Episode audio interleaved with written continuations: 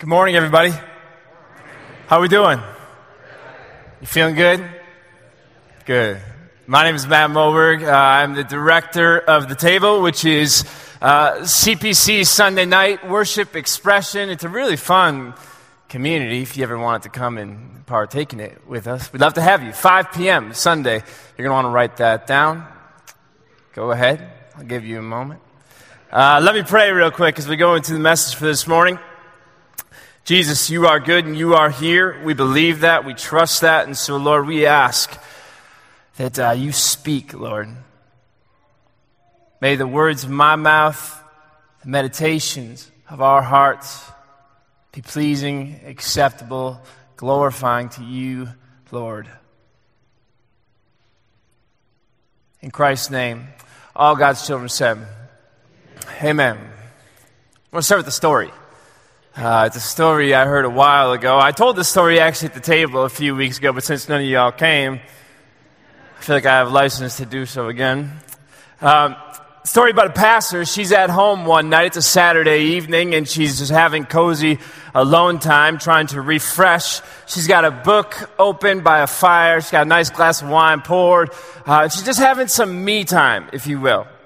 Well, all uh, in the middle of said me time, she hears somebody banging on her door. And so she gets up and she goes to the door. And at the door is a bigger man who is uh, panting. He's breathing heavily. His hands are on his knees and he's just a hot mess. And finally, he looks up at her and she can see that there are tears coming down from his eyes. And she's like, What is going on right now? So she says, Can I help you, sir? Is there something I can do for you? The man, trying to catch his breath, trying to regain composure, says, I need your help, Pastor. Uh, there's, there's a family I know. It's, um, they need your help, really. You see, they're about to be kicked out of their house. If they don't come up with the cash for rent by 8:30 tomorrow morning, the landlord is going to kick them out. And the dad, he's been trying to find work for months now, uh, but he's not having any luck. The mom, uh, she's at home usually taking care of the kids, so she's got her hands tied. And on top of that, the mother-in-law is living there too, and so it's a full house, and it's the middle of winter. And pastor, if we don't come up with the cash, they're about to be kicked out onto the streets. Tears falling, and the pastor uh, looks at him and says, Of course, we, we will do something, we have to do something. Let me, um, let me place a few phone calls. Let me look at some budget numbers, and uh, uh, we'll take care of this. Don't worry about it. And you could see the weight just falling off this man in that moment. And he says, Thank you. You don't know what this means. The pastor looks at him and he goes, she goes, uh, how do you know this family? Like, what, what's your connection to them? And he goes, me? Well, I'm their landlord.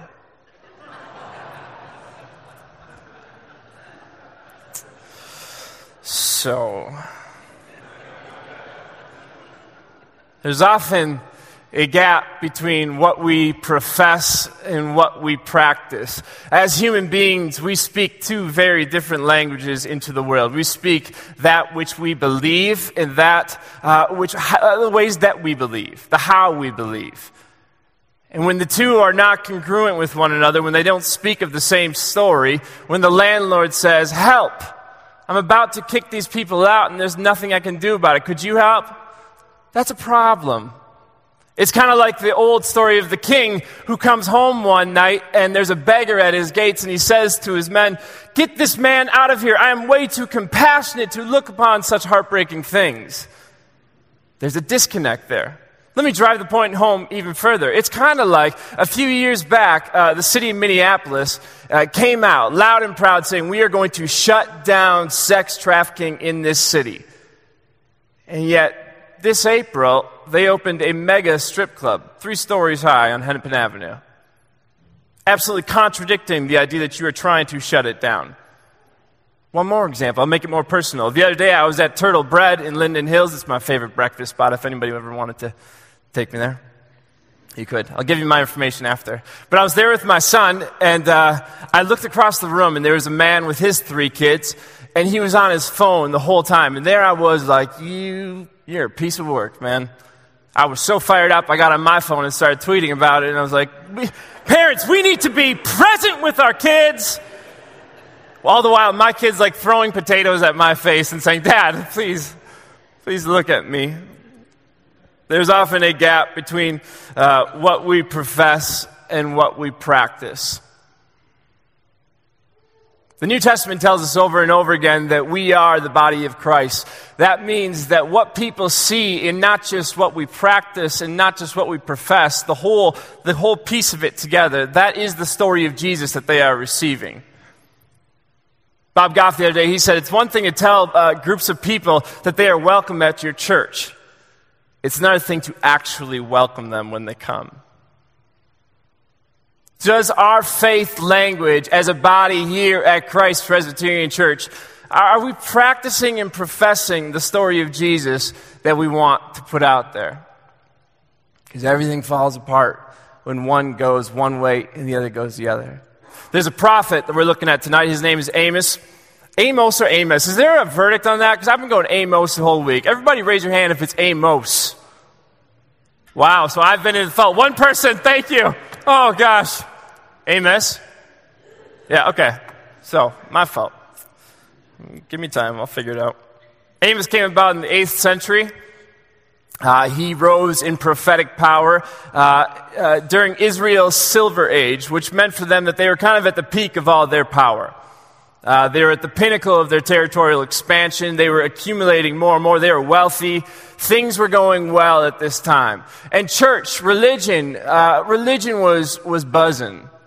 I mean, people were coming from near and far to uh, be part of these worship services. It was kind of like the days of Billy Graham or, or Oral Roberts, where you just have these tent revivals in Bethel, and people would come and they would just fill the place out. And they'd do sacrifices and songs, and, uh, you know, they turn to your neighbor and say hello, all those kind of things that, that we religious folks, we like. Uh, but Amos went there, and he saw what they professed, but then he saw what they practiced. And while they professed that God's favor was upon them, that is why they were growing rich, and that's why they were happy. But the reality of what their practice was is they were exploiting the poor. They were neglecting the needy. They were taking from those who had nothing.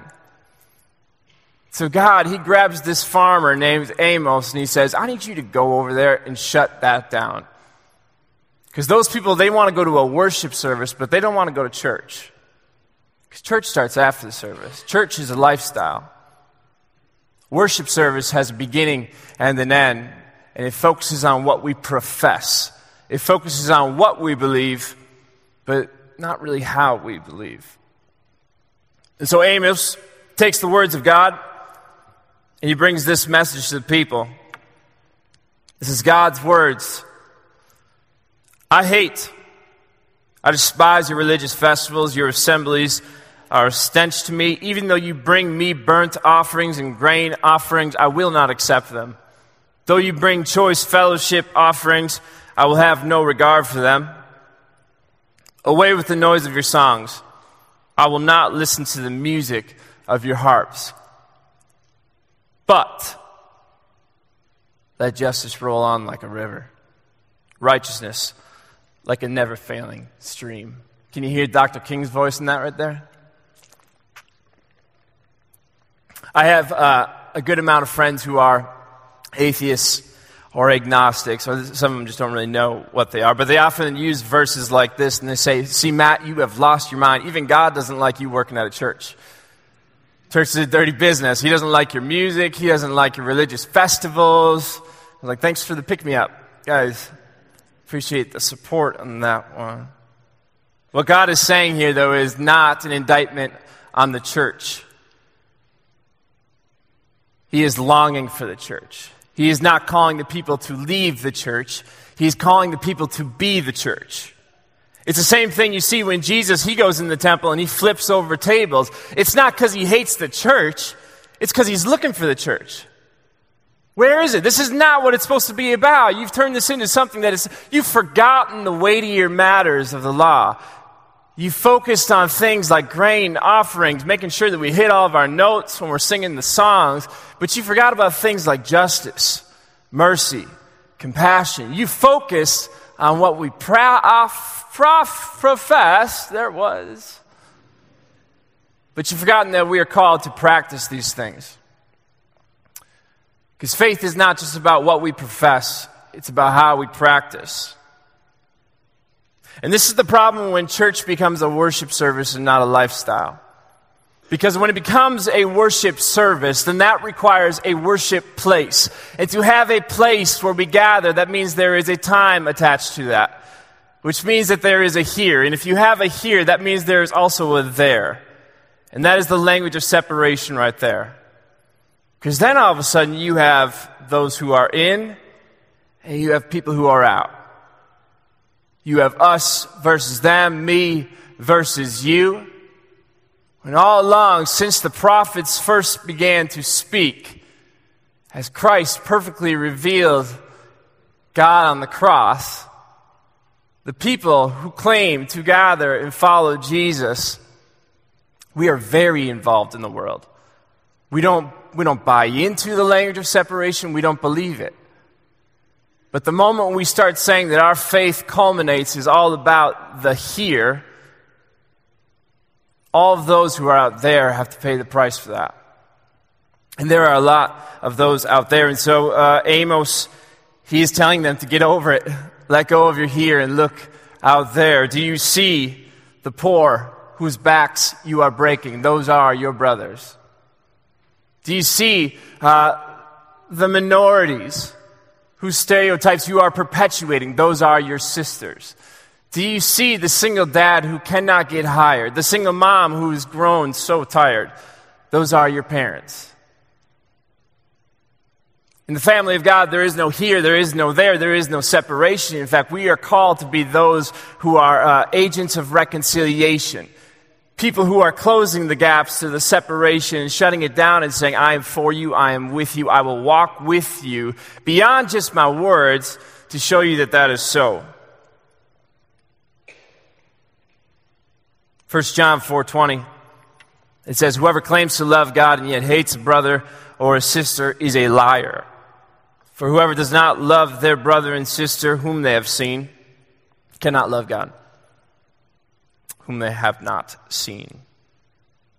That's a really tough tough verse for me because I don't like people very much. Love God.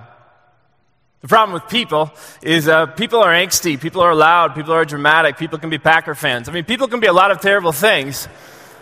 But God, He is often quiet, He's more hidden, He's a lot more accommodating to my life. People are just, they're always right there in my space. And yet, what the text says, and what the text, the word behind the text has always been saying through the prophets, uh, is that you cannot say you love God and be taken seriously if you do not love humanity. If you do not love your brothers and your sisters. If my personal relationship with Jesus Christ does not lead into a public relationship with the world, then I am a liar.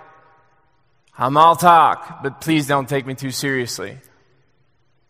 So we ask then, how do we actually live lives if God is only desiring uh, that His people are gathering for the sake of formation so that we would come together on Sunday mornings or Saturday nights or when you all start coming on Sunday nights to the table, um, we would find that that time is a time of formation. We're being called together to come together so then we can go out. This is not the end all be all. This is the halftime of the football game where we review the plays that we are called to make. We get the pep talks from John Crosby. We get these moments where we're reminded that it is not just about being fed, we are called to feed. We're called to be agents of reconciliation who shut down the gaps that stand between us and them, you and me, here and there. And so, how do we, how do, we do that? I think we, um, we have to always, as Paul talks about, everything we do, the way that we think, the way that we live, the stories that we embody, they are all to be replicas of how Jesus lived, which is a lofty goal and, and unattainable by us. We're not going to be Jesus. Let's let that dream die. But he sets forth a pattern that is, is very much a, a, a reality for us today. And what we see in Jesus, unlike in the Old Testament, in the Old Testament, uh, how you see God, God is basically unapproachable. God is in the Holy of Holies. He's tucked away. He's visited only by the select few on very select days. Or God was completely removed, like in Ezekiel 10, when the sin just got too much that God could not stomach it anymore. But in the New Testament, as followers of Christ, we celebrate Christmas. We celebrate the incarnation. Some of my favorite words in all of Scripture, John 1.14, the Word, it became flesh, and it made his dwelling among us. If our question is, how do we live lives of justice that God desires, then the incarnation is the answer. Because the word that becomes flesh is the marriage of our professions. It's taking what we believe, God's beliefs, and putting skin on it. The profession and the practice become one. And it moves into the neighborhood, as Eugene Peterson says. Whereas in the Old Testament, you see a lot of uh, the prophets and the tablets of the law, they're kind of like um, they're kind of like military supply planes flying over refugee camps and dropping down aid and saying, Here you go, I hope this helps. This is the story of God becoming the divine stranger and creeping into humanity quietly. For the first 30 years, Jesus says nothing of significant note, hardly makes himself noticed. But he watches what it is like to actually be human. He empathizes with the human condition. Not from a place disconnected, not from far away, but as one who walks with us, who knows what it's like. There is a power in witness. I don't know if you guys have experienced that when somebody, you may have been at a dark place or even at a high point, but when somebody says, uh, they don't come up to you and say, here's what you need to do, but they say, I am with you. I will walk with you. An amazing story that I, I think about that is, is the story of Ruth and Naomi. That, we'll stop there. You guys you go home and read that one. If you want to know about witness for the sake of time, that's one you need to take in because that is the story of Ruth. Of, I was going to stop there.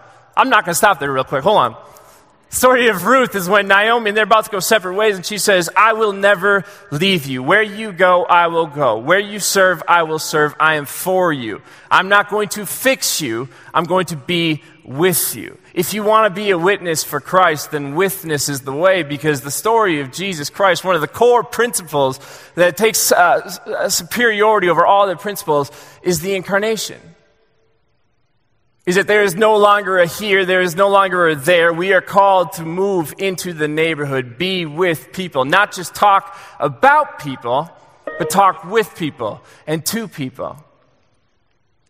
Because true love is always involved. True love cannot happen from a distance. Can't happen if there's gaps at play.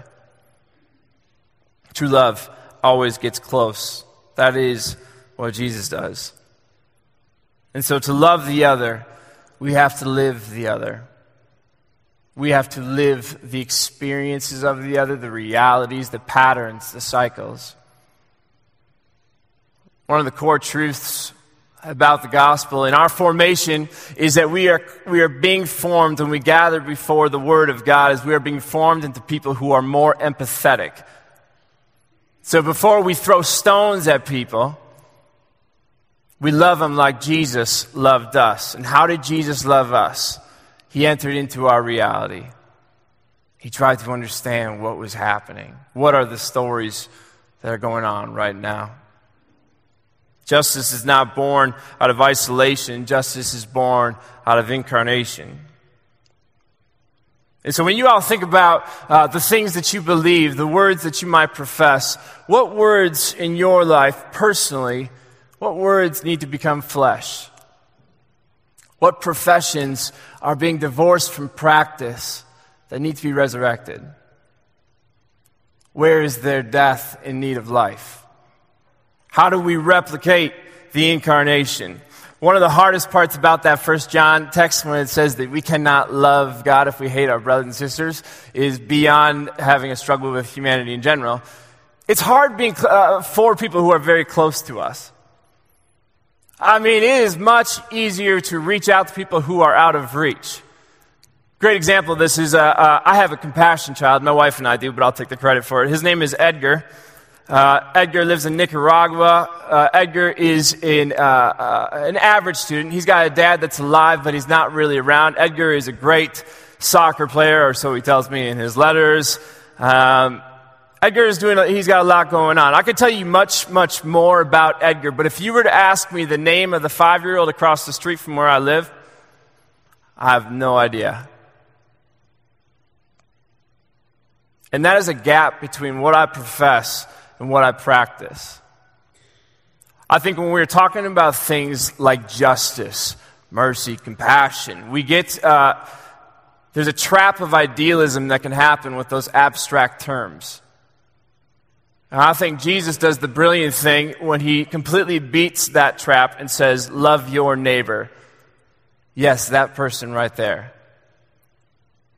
Do you know your neighbor's name? Do you know what makes them excited? Not to fix them, but to know them. To live incarnation is to be where we are, embedded where we are, equipped with the awareness that Christ is moving in all places. Are we participating in that, though? There is no here and there is no there in the story of Jesus Christ. One of the things um, I was talking to my dad about this the other day. And I was thinking back on high school. I used to be, I'm not a moron anymore, but I used to be a real moron, like in a very bad way. And uh, one of the things I told my dad was, uh, you know what, Pops, I, I wasn't great in general, but you were always for me. You were always with me, and you always walked with me no matter what. And I stayed close to the story of God. I stayed close to our family uh, because I knew you were with me. I knew you were for me. Uh, I wasn't going to close this way, but I'm going to. Uh, right now, my, I, am physically here, emotionally, psychologically, I'm, I'm not fully. My wife is in the hospital right now. I'll be going back down there in a minute after the, the two services this morning. Uh, we got some pregnancy complications. It's been that the whole time. But as I think about the power of being with people, this is our second lengthy stint in the hospital. We'll probably be there for the next few months. Uh, when we have spoken that out loud in this community, we have had um, people come in and uh, people live the incarnation right before our eyes. First time I said it, it was at the table a few months back for our first trip to uh, uh, the hospital. And immediately following the service, I had uh, Katie Kirk. I don't know if you guys know Kate Kirk. Amazing woman. Uh, she grabbed a loaf of bread. She grabbed some juice. We do the Eucharist every week at the table. And she goes, Can I bring communion down to my, your wife at the hospital? She's never seen Lauren. She doesn't know Lauren. We had a holy moment there in that, in that hospital room that night. Last week, when we uh, uh, realized we are going back to the hospital, uh, we found out from the doctor we had to go within a half hour. Maddie Wood and Kathy Wood were at our house for the next three hours, middle of the night, just because Wyatt was sleeping there. And you know what that does for me, for my wife, for my family? Nobody is trying to fix us. Nobody is coming in with platitudes saying, uh, This will get you further. This is how we get through this. They're coming in, they're saying, This is hard, but we're with you. God's still good. We're going to walk with you until the story fully wraps up. If we want justice, if we want redemption, if we want healing in the world, we have to be in the world.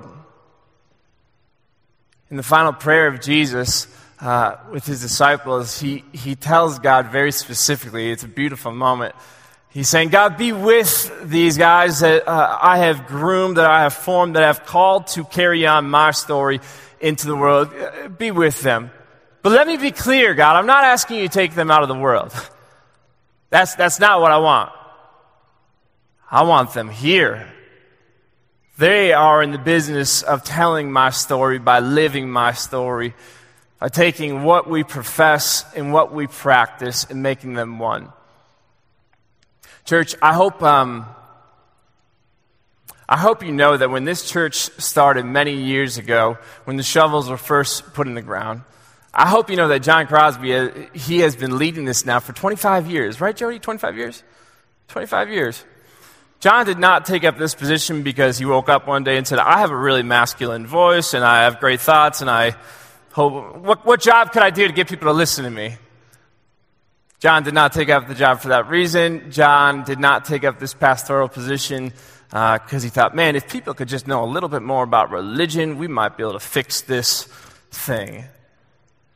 John believes in the power of what it looks like when people love like Christ loved. The whole reason we are a community gathering on Sunday mornings, Sunday afternoons, Saturday nights, Sunday nights, is that we can be formed into a people who love in here and out there, just as Jesus loved us.